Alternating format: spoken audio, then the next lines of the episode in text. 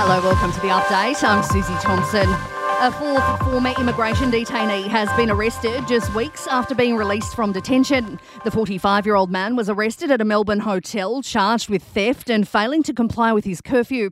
It comes as preventative detention laws passed the lower house overnight, giving courts the power to lock up those who pose a risk. Human rights lawyers are slamming the government for the rushed legislation. Meantime, the opposition is demanding Attorney General Mark Dreyfus apologise after he lashed out during a news conference.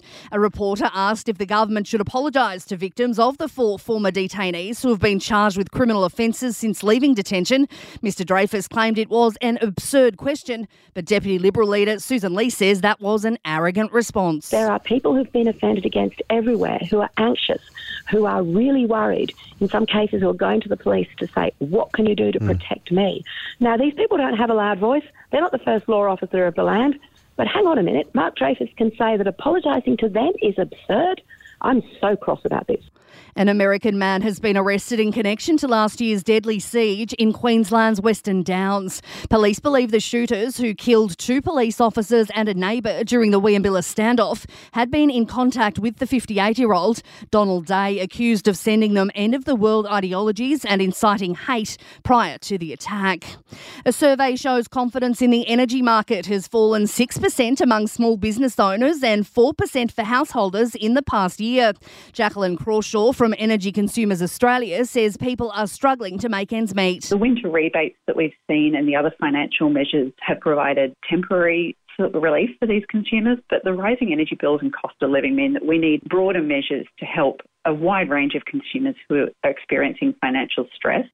The former UK Prime Minister is defending his handling of the pandemic at an inquiry. Boris Johnson is facing his first day of questioning following allegations his COVID policies resulted in a number of deaths. He's apologised and admitted his government did make some mistakes during the health emergency. I am deeply sorry for the pain and the loss and the suffering of those victims and, and their families. In sport, the men's Big Bash League starts tonight with the Brisbane Heat going head to head with the Melbourne Stars at the Gabba. The big names for the Heat include Marnus Labuschagne and Usman Khawaja, while the Stars boast the big show, Glenn Maxwell and Marcus Stoinis.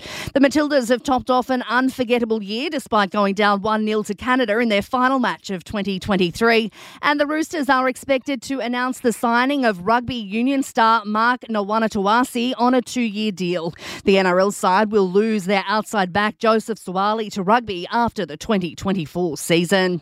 In entertainment news, it's officially the era of Taylor Swift, the singer beating a field of finalists to be named Times Person of the Year. She took out the title from a shortlist that included King Charles and Barbie.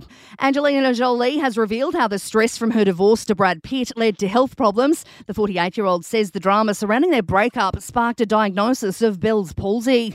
And Sydney broadcaster Alan Jones is facing allegations of indecently assaulting a number of young men. Four men have made the allegations to the Herald.